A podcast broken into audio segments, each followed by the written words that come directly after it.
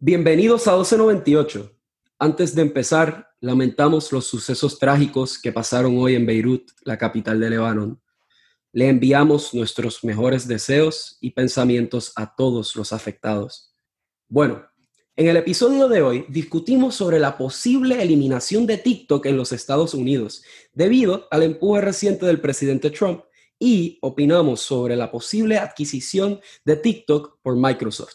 Luego, hablamos sobre los múltiples casos positivos del coronavirus en la MLB y las implicaciones que podría tener para su propia temporada y la de la NFL. Concluimos el episodio con nuestro análisis del reinicio de la temporada de la NBA y sus noticias relevantes. Esperamos que les guste.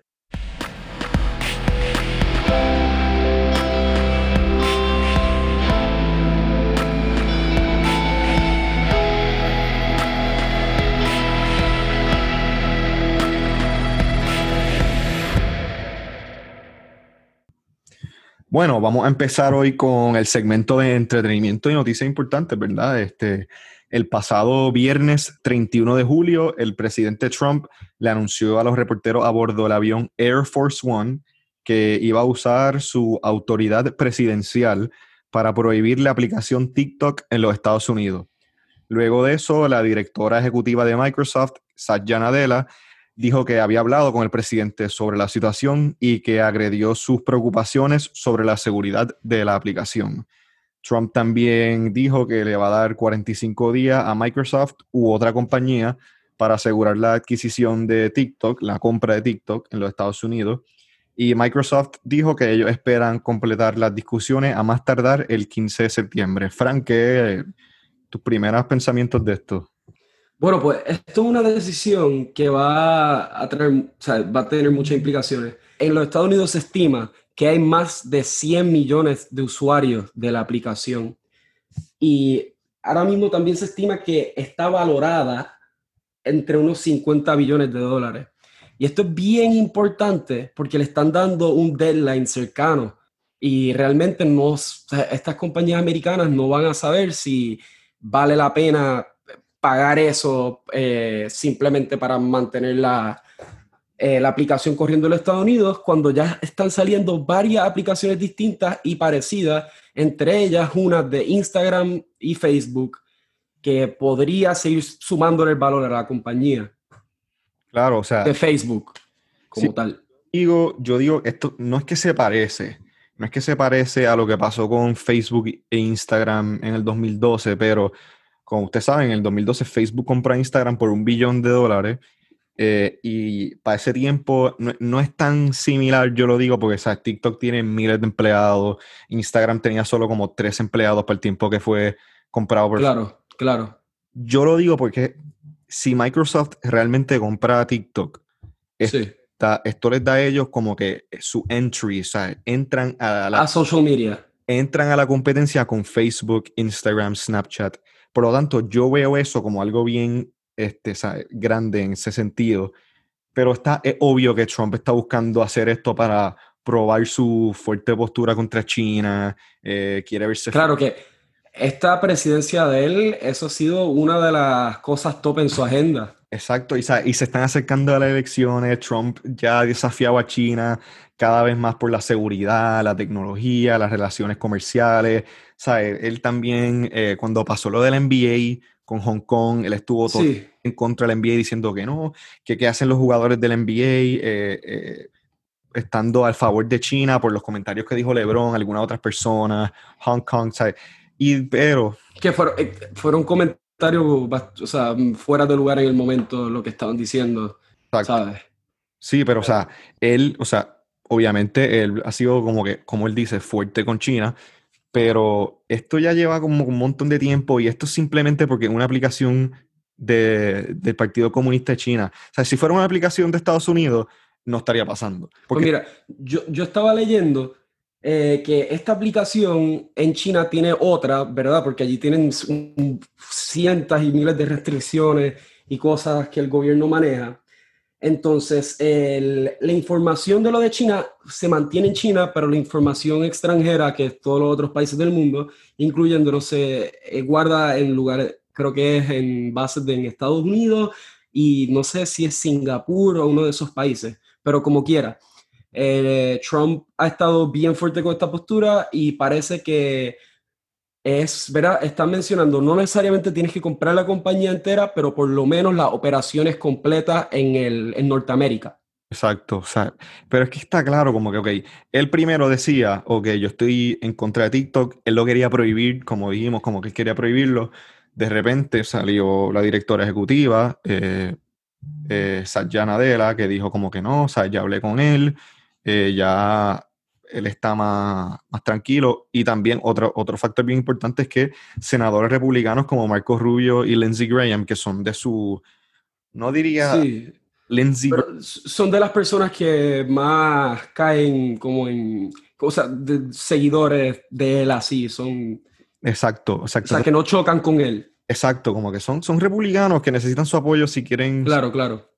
Pues entonces ellos dijeron como que ellos expresaron su apoyo para que una compañía de Estados Unidos compre a TikTok. Por lo tanto, como que Trump es, bien así, ¿sabes? Como que le vienen otras personas y le dicen algo, eh, le dicen como que claro. en verdad esto va a estar a nuestro favor, eh, esto va a funcionar así. Y pues, pero yo, yo no pienso que él realmente está diciéndolo de que compren a TikTok porque, porque le, le preocupa la, la seguridad de los Estados Unidos y qué sé yo, porque, ¿sabes? Es porque... Entonces, entonces, ¿tú crees que es la teoría esa que estaba, que estaba en las redes, la teoría esa de, de la... De, de la, la, que se conoce como TikTok Grandma, Mary Jo Love.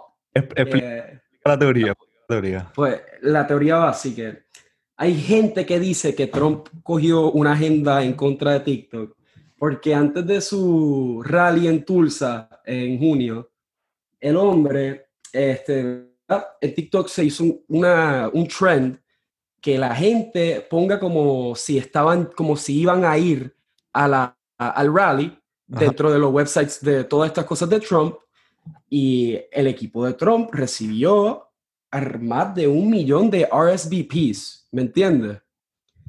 Entonces ellos esperaban y no solamente se esperaban, ellos anunciaron con, con toda la confianza del mundo que ellos esperaban más de un millón de personas ahí. Entonces cuando, el Trump, cuando Trump entra a la tarima, sale, el estadio solamente, un estadio de 19 mil personas, solamente habían 6.200. ¿Cuál él dice que, él dice que eso es fake news, que realmente habían 12 mil, pero como quiera, y como habíamos hablado, él tenía un evento eh, después de la... lo que pasa, ellos tenían, reservado afuera una tarima, ellos tenían reservado afuera una tarima. Esperando a las millones de personas. Y, ¿sabes? No, mano, eso fue, eso fue un, ¿sabes? Entonces, lo que dicen, mira, y no solamente fue ella, eh, artistas de K-pop, los de Corea, también hicieron esto un trend. Y so, estamos hablando de que internacionalmente gente alrededor del mundo, y como que lo hicieron creer, lo hicieron, realísticamente lo hicieron creer que eso iba a estar lleno. Y se dice que él realmente estaba herido e insultado por lo que pasó. Yo, obviamente. Pero antes de seguir, quiero dejar saber que la mujer que se, se llama Mary Jo Love, ella hoy en día, en junio 26, New York Times reportó que ahora ella trabaja para Joe Biden como parte del Biden Digital Coalition, cual se enfoca en amplificar mensajes pro Biden en las redes. So, ella, sabe, ella creó su plataforma y está echando para adelante ahora bregando con política. Conociendo cómo es Trump, te lo juro que no hay manera que yo diga que eso no sea posible, que él vio eso y diga como que no, no más TikTok. Sí, sí, sí, no, no sé, puede ser, pero sabe Dios. Bueno, el, el punto es que él está en contra de esto porque es China, vienen las elecciones, él quiere enseñar que eres tough on China, como él dice. Y, él dice que, él, él, ha, él, ha, dicho que el otro día empezó a decir que cuando Joe Biden, si Joe Biden es presidente, que todo el dinero de, la, de las cuentas de banco de todo el mundo va a desaparecer. No, no money, dijo.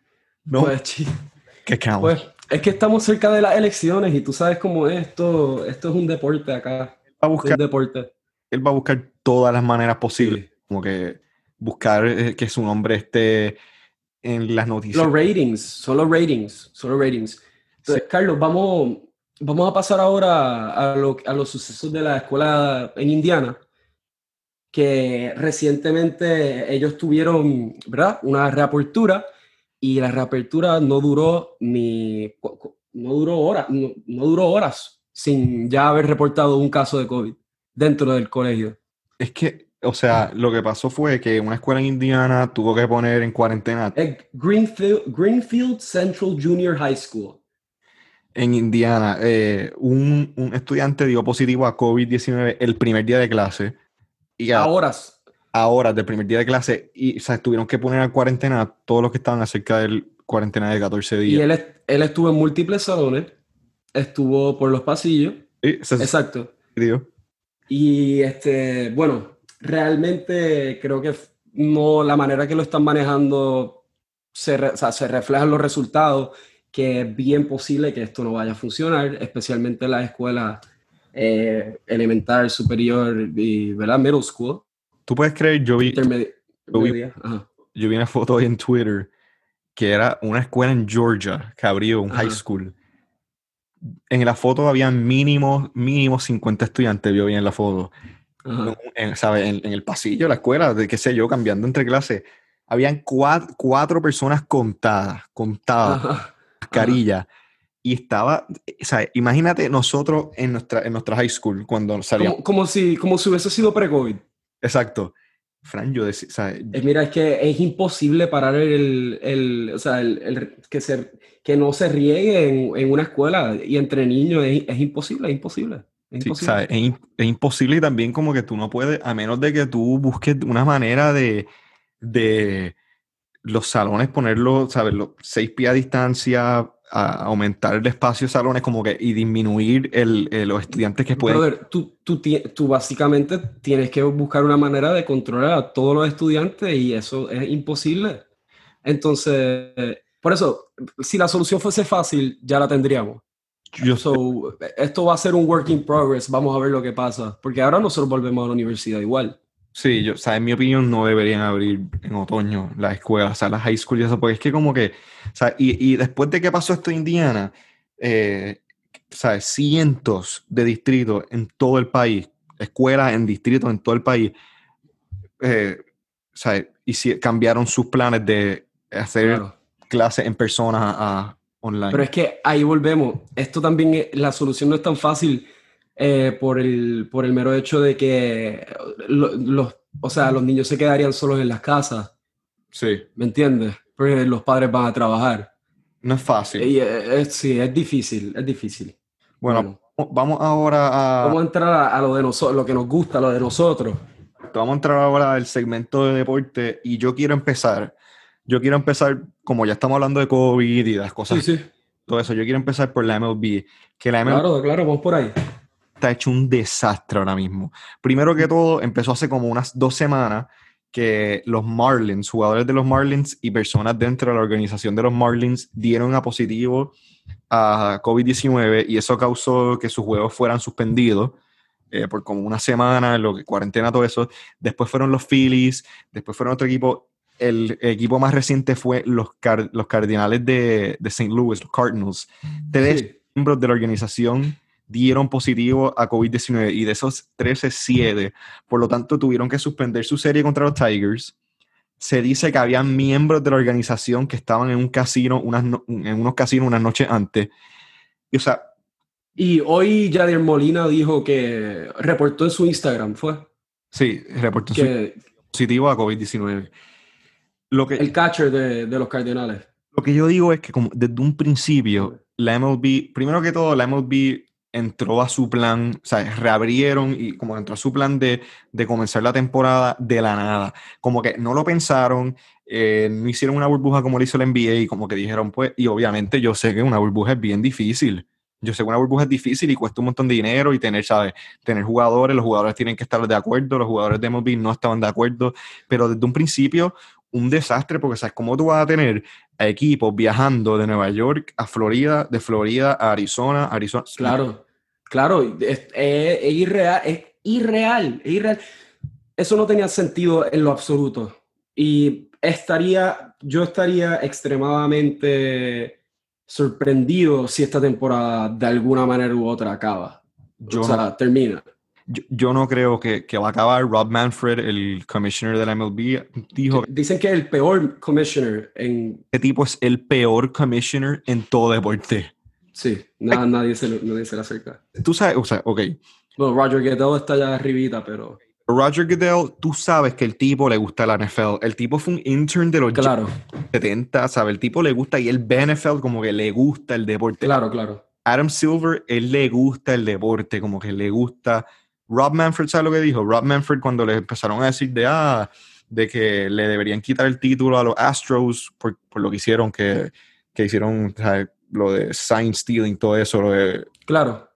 él dijo, ah, ¿para qué yo le voy a quitar el, el World Series a ellos si son un pedazo de metal? Dios mío, mano. O sea, y el valor que, que tienen los trofeos de las ligas grandes, de cualquier, ¿sabes? Frank, hay jugadores que trabajan toda su vida para ganar el World Series. Y, Y nada, él dice, literal, él dice, él dijo como, ah, sabes, es un pedazo de metal.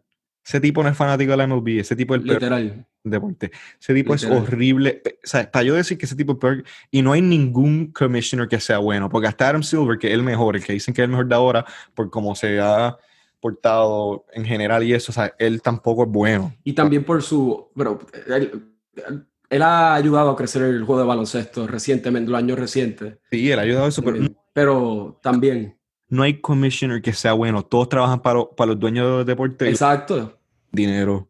exacto. ¿Entiendes? Pero yo digo, la MLB no va a terminar su temporada, es un desastre lo que están haciendo. Desde un principio, e- ellos lo único que querían desde un principio era, ok, vamos a jugar 60 juegos rápido y es para decir como que, ok, MLB Playoffs, aquí los tenemos. Porque- Literal. O sea, MLB Playoffs, de verdad, lo- los playoffs de la MLB son Y bien... como, como tú me mencionaste hace una semana, eh, perdón, hace más de un mes, cuando estaban haciendo lo del schedule, cuando salió lo que eran lo, lo los sesenta y pico de juegos, Tú dijiste, tú me dijiste, si esto hubiese pasado el año pasado, los campeones no hubiesen llegado a la postemporada. Exacto, los Nationals no hubieran ganado. Porque no, no- es, es muy poco tiempo, pero, ¿sabes? Es- es- desde un principio yo no sabían qué hacer y entonces de la nada llegaron a un acuerdo y boom, en una semana empezó la temporada y un desastre, era todos estos casos positivos, yo no, yo no sé, ¿sabes? Y de repente ahora Giovanni Céspedes de los Mets se levantó un día, dijo que iba a parar de jugar y se fue de, lo- de- de la organización. Él estuvo, él desapareció como por, por unas horas y se Él- fue. desapareció por una hora y se fue. Y después le dijo como que, ah, Sí. estoy, o sea, me, me quito, no quiero jugar más. Pero Entonces, esto, esto lo que presenta es los problemas con la NFL, ahora que llega la NFL. Exacto, yo te quería mencionar esa, eso mismo, mi hermano. La NFL en cinco semanas se supone que comienza el primer, la- el primer juego y ellos no tienen ningún tipo de plan. No, Preseason. tienen- hermana. no hay, no hay preseason. Ay, no hay preseason, en verdad. Carlos, no, ellos no tienen plan, mi hermano. Con- o sea, eh, con la NFL, eh, eso de los viajes sí es un poquito más fácil porque solamente hay, o sea, hay menos de 10, son creo que 8 o 9, son creo que 8. Sí. que veces que viajan. Entonces, este, ¿verdad? En ese aspecto es más seguro, pero mi hermano, esos equipos, cuando ellos viajan son 80, son casi 60, 70 Son- personas viajando con ellos. Sí, entre, ¿Me entre entiendes? los coaches, los jugadores, ¿sabes? No. Exacto. Y entonces tú le tienes que, le estás pidiendo a los jugadores que no hagan nada durante las semanas porque ni al supermercado pueden ir. ¿Me entiendes? Porque si le da, vamos a decir que uno a un supermercado le da COVID en media temporada, va a practicar el día después, dos o tres días después, después le salen las pruebas, sale positivo, todo el mundo sale positivo, se acabó. O sea, mira, y O- Odell Beckham Jr. de, de los Browns, el wide receiver, él salió eh, en una entrevista diciendo que él no estaría eh, en contra de que se cancele la, la- la liga porque, ¿sabe? Él sabe que la NFL no tiene las medidas adecuadas para garantizar la seguridad de los jugadores. No hay. Y es, es importante notar que esta semana muchos, muchos jugadores y jugadores importantes decidieron no volver a esta temporada. Los New England Patriots no les vuelven ocho, Los Patriots tienen, ajá, tienen como ocho jugadores que no vuelven. no le vuelven ocho, no le vuelven ocho. A mí en los Saints no nos vuelven dos, pero ninguno de los dos son jugadores de rotación, so estamos bien en ese aspecto. De los Pats no vuelven para el bueno, Dante Hightower no vuelve. Sí, sí. O sea, yo no entiendo, yo no sé, y no estoy, no estoy nada en contra de eso, o sea, muy bien por ellos. Muy bien por... Claro. La NFL, como la MLB, no tiene ningún tipo de plan. Claro. Bueno, pero ahora vamos a hablar del ejemplo bueno y de lo que de lo que las otras ligas deberían de estar viendo, aunque sería extremadamente difícil. La mejor liga. Pero ha, sido la liga que mejor ha manejado esto, por lo menos en los Estados Unidos. Es que la, la, NBA desde un principio hicieron un plan tan detallado, como que... Claro. Creo que todo. Ellos anunciaron hace como dos meses que iban a regresar y ellos estuvieron todo ese tiempo o sea, ok, la burbuja Orlando. Y trabajando con, con, los jugadores, buscando como que acomodarlos, crear un ambiente para ellos. Mi hermano, todos los días libres ellos lo hablan, que obviamente no es lo mismo, pero dentro de todo, súper bien, súper bien. Sí, yo, yo, estoy de acuerdo y la NBA... Lo, la NBA lo manejo bien, cabrón, pero vamos a hablar, vamos a hablar de... de... Y, con, o sea, como quedamos, la NBA, o sea, este fin de semana, se sintió como un fin de semana cualquiera. Bueno, literalmente. Vamos a hablar... o sea, en, términos de deporte. Sí, sí, vamos a hablar de los juegos. Vamos a hablar, primero de todo, vamos a hablar de primeros juegos. Claro. Pelicans, Clippers, super. O sea, el juego, los juegos estaban bien cabrones. Yo no sé, yo, yo me sentí, yo, yo no sentí que no estaba viendo el NBA. A mí no me molestó lo de los fans, como había dicho la última vez. Yo siento que ha sido demasiado de successful hasta ahora. Claro, pues este, yo quiero empezar hablando un poquito del juego de los Jazz y Pelicans. Eh, cosas importantes que notar, se notó en los Jazz que así, o sea, se nota en los Jazz la falta de Bogey por el tiro de tres de Bogdanovich. Él era el mejor tirador de tres en ese equipo, eh, aunque otros jugadores han subido y hasta Joe Ingles está jugando un rol elevado, más, más parecido a lo que había tenido hace unos años pasados y se han visto bien, pero todavía. Entonces, los Pelicans, los Pelicans en estos juegos tuvieron una ventaja de 16 puntos y entrando el cuarto quarter nos estaba yendo súper bien, pero lo que se notó fue que nosotros no tenemos una habilidad de cerrar juegos. Nosotros somos el equipo, el segundo equipo que más juegos ha perdido ganando, quedando cinco minutos en, el cuarto quarter. O sea, es una estadística triste. Y las rotaciones, el enfoque del balón, del el coaching, nada de eso se vio bonito. Nada. Que eh, en, otra, en otro, ¿verdad? Y otra cosa es la preocupación de los minutos de Zion, que es bien, es, un tema constante. Em, pero nada, dentro de las noticias de Nueva Orleans se ha mencionado que como Zion faltó a todos los scrimmages y a las prácticas, bueno, la mayoría de las prácticas, Em, que, que, hubieron, que, ¿verdad? que hubo allá en Orlando, este, el, el, equipo no lo quería poner a, no lo quería tirar a jugar allí 30 minutos para arriesgarse a volver a lastimarse, ya que él es el futuro de la franquicia, sin duda alguna. Yo lo que no entiendo es que, güey, él lo tienen en restricciones de minutos ahora, pero cuando él volvió en enero, de una lesión, o sea, lo jugaron más que lo, están, que, lo que están jugando ahora.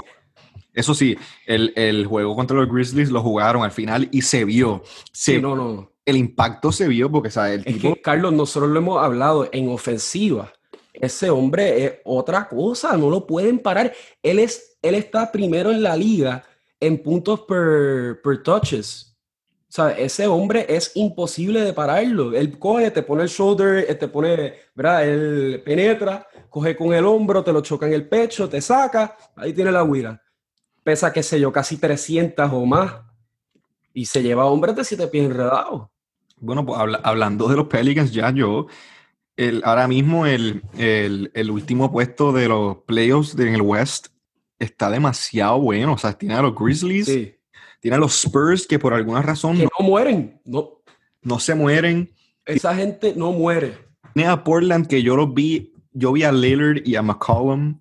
Ellos están jugando muy bien. A Boston, yo los vi a ellos, especialmente Lillard, Lillard en especial. Sí. Tipo, sí. es yo estaba escuchando a otra persona hablar, eh, a Zach Lowe de ESPN, y él lo, él, él, lo dijo lo mejor. Él lo más cerca, Lillard es lo más cerca que tenemos a Curry ahora mismo en la burbuja. Sí, definitivamente. Pues es que ese hombre, una, ese hombre está driviando en cualquier momento, desde de donde sea, la puede meter. Ese tipo estaba tirando 30 pies detrás de la línea de tres casi. Literal. O sea, y, a los Celtics, que los Celtics son una defensa bien buena, pero, pero, pero además de eso, el, el eighth seed en el West, yo no sabía que iba a estar así de bueno, de verdad. O sea, yo, yo no me lo esperaba así. Yo pensaba, yo pensaba sinceramente que los Grizzlies iban a ganar algunos juegos, iban a quedarse octavos. E iban a... están, ellos no han ganado uno todavía, están 0 y 3. Ahora mismo yo creo que de, de, seguro yo puedo decir que va a haber un play-in tournament. De seguro.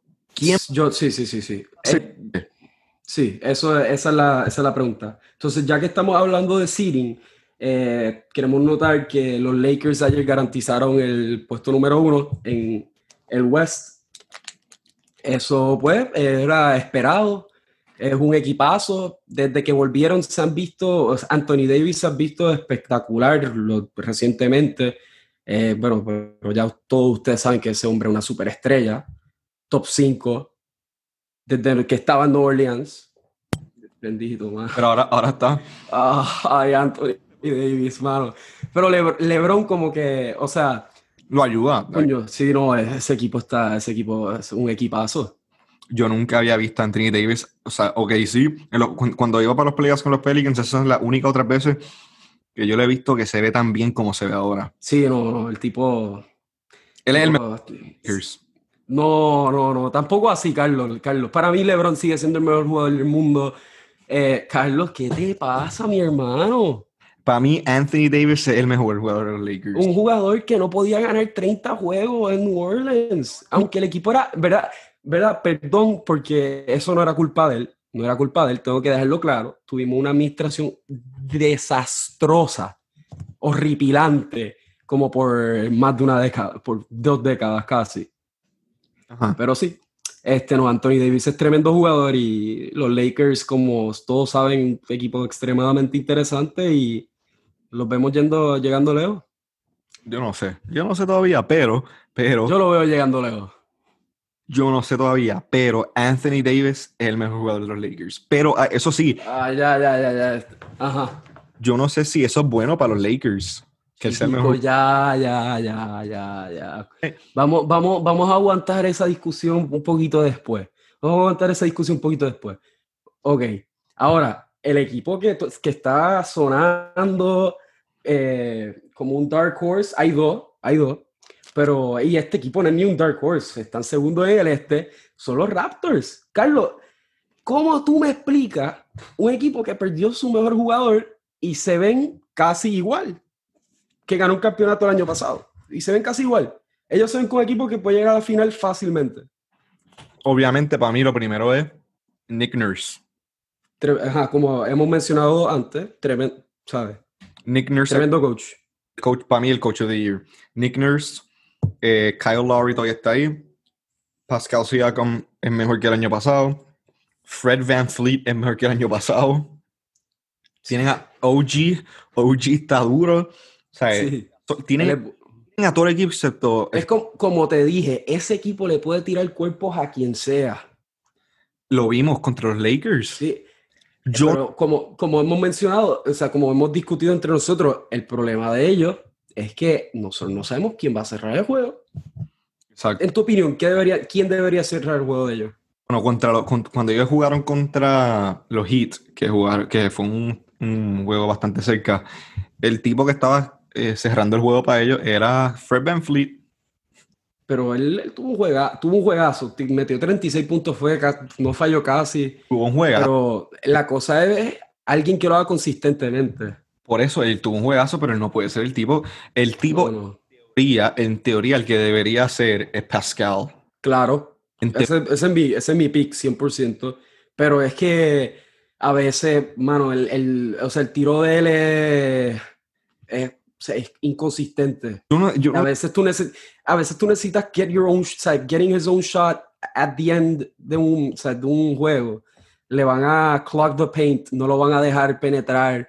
no lo van a dejar tirar ningún tipo de guira nada cerca del canasto. Yo, o sea, es que yo no diría que inconsistente el tiro ni nada, pero es que no me convence. Yo lo vi, en el juego de los hits, por ejemplo, yo lo vi tratando de como que close the game y él es, él es, difícil para él, para él porque no tiene el, el no tiene el skill set 100%, o sea, él no tiene... Sí, sí.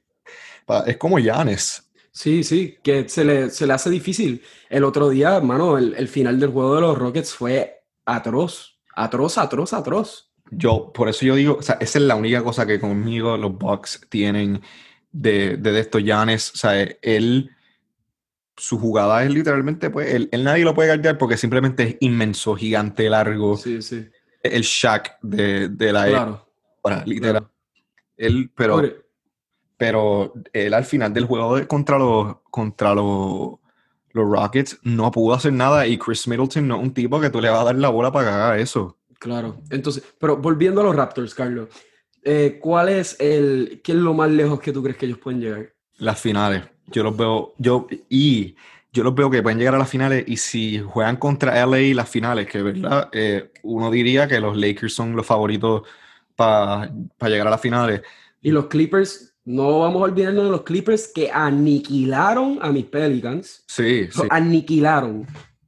Ajá. Yo, para y se ven bien, se ven bien. A mí hay par de equipos, o sea, los equipos que yo puedo ver llegando a las finales son los, en, en el West, obviamente los Lakers, los Clippers, de ahí, eh, no, no, como que no puedo ver a nadie más. Hay mucha gente mencionando a los Rockets. Yo no, o sea, yo pienso que ellos son un Dark Horse, pero todavía yo no los veo así. Tal vez, porque los dos juegos que ganaron, porque han ganado los primeros dos juegos aquí en Orlando, pues, los dos juegos que ganaron fueron estúpidos. O sea, primero están, están perdiendo por 7 contra los Mavs con como 40 segundos, una, una estadística estúpida que los... Sí, Harden, Harden cerró ese juego. No, pero Harden. Harden. Harden, está, Harden, Harden, Harden es Harden, punto. En el East tiene a los Bucks, que son los favoritos obvios, a los Raptors y a los fucking Celtics que se ven después del juego de Portland, después de... Después de, después de, después de afeitarse la cabeza, Tatum fue. Se afeitó la cabeza y olvida. Es que, es que ese pelo, ese pelo probablemente no lo dejaba pensar, hermano, cuando tira. Yo no sé qué demonios tienen los árbitros de la NBA en contra de nosotros. ¿Tuviste el backcourt que le cantaron a, a Jason Tatum? ¿Fue? Sí, a Jason Tatum. Bro, el juego contra los Bucks. Janes jugó con como nueve faltas ese juego. el juego con, con, con hizo un goaltending. Que después de ese goaltending me dieron un triple. O sea, eso es un five point swing. Ajá. Después el juego contra Portland, el backcourt y el foul, que, el foul, entre comillas, que le hizo Tice Nurkic. Yo no, entiendo, yo no entiendo qué tienen en contra de Boston, pero tú sabes que a mí eso no me afecta. Yo estoy seguro que nosotros podemos ganarle a Milwaukee, a Toronto, a quien... Yo pienso que le podemos ganar a quien sea. Die on that hill. Le podemos ganar a quien sea. Y si Tatum, si no juega 2 de 18 como jugó contra Milwaukee, que dudo que siga jugando así. Si, si, juega como con Portland, 34, Jalen, y Jalen juega así, yo... Y Carlos, pero, Carlos, yo, mira, mira, mira. Si ustedes se encuentran a la amenaza, TJ Warren, el hombre me está promediando 43.5 puntos por juego en el restart, mi hermano si ustedes se cruzan con esa amenaza, papá, se acabó. Le, le ponemos a Marcus Smart y ya. ok, ¿qué tú crees de TJ Warren? Ya que, ya que estamos aquí hablando de él. o sea, imposible lo que le está haciendo. Yo no sé. Pero, él siempre ha sido un jugador, un jugador bueno, él ha promediado sus puntos. Mira, esta temporada está promediando, yo creo que, bueno, eran como 18 puntos, ahora se infló pero, ¿verdad? Lleva tres temporadas corridas promediando más de 18 puntos, tirando más de 50%, bueno, tirando casi 50%, esta temporada está tirando 54%, tirando, eh, las últimas dos temporadas ha tirado, eh, ¿verdad? Casi 40% de tres. El hombre puede jugar, el tipo puede jugar. Para que sepan que los Pacers lo adquirieron de, ¿verdad? Lo, they traded for him. por, por, por cap space por dinero. Literalmente por dinero. Para que tú veas. Los Pacers son uno de esos equipos que, que le caen piezas raras y llegan a los playoffs y ya tú sabes cómo es. Pero, o sea, obviamente TJ Warren ha sido bueno, su carrera le ha sido bien sólido, ¿verdad? Siempre ha podido, desde que está en college, yo me acuerdo cuando él estaba en college, Boston, no me acuerdo qué pick tenían, pero tenían un chance para cogerlo a él en el draft. Y yo lo quería porque, mm. este tipo tenía los moves, podía score en el mid-range, podía tirar de tres un poco, de, en, en, la pintura era bien bueno. Y decía, pero él, pero obviamente él no va a seguir lo que está haciendo, imposible. No, no, no, eso no, eso no se va a mantener. Sí, no se va a mantener. 44 puntos por juego. Está promediando con, con, los, con los Pacers. Pero. Impresionante. Pero, pero. Yo sigo diciendo que, volviendo a mi punto, los Celtics pueden llegar a las finales. Es posible. Vamos a ver cómo todo, ¿verdad? Cómo todo sigue y ese equipo tiene un montón de talentos. Entonces, es posible que lleguen. los Celtics sorprenden the most talent. Ay, Dios. Bueno, muchas gracias por escuchar este episodio. Los esperamos nuevamente la semana que viene. Disculpamos otra vez que pues hubo una cierta dificultad en tirar el episodio esta semana, pero siempre pueden contar en uno a la semana. Perdí mi wifi, pero muchas gracias por escucharnos. Esperemos que les guste. No se olviden subscribe en Apple, en Spotify. Ahora estamos en Google Podcast también. Eh, y no se olviden darnos un rating y también si quieren, díganos. Compártanlo con sus amistades, familiares, con sus enemigos. A la persona que tú odias, mira, el tipo de la esquina, enséñale el podcast, le va a gustar, confía. Y no se, y no se, y no se preocupen, ¿sabes? Díganos qué quieren escuchar, qué, qué otras cosas quieren que hablemos, pero nada, muchas gracias y los veremos la semana que viene.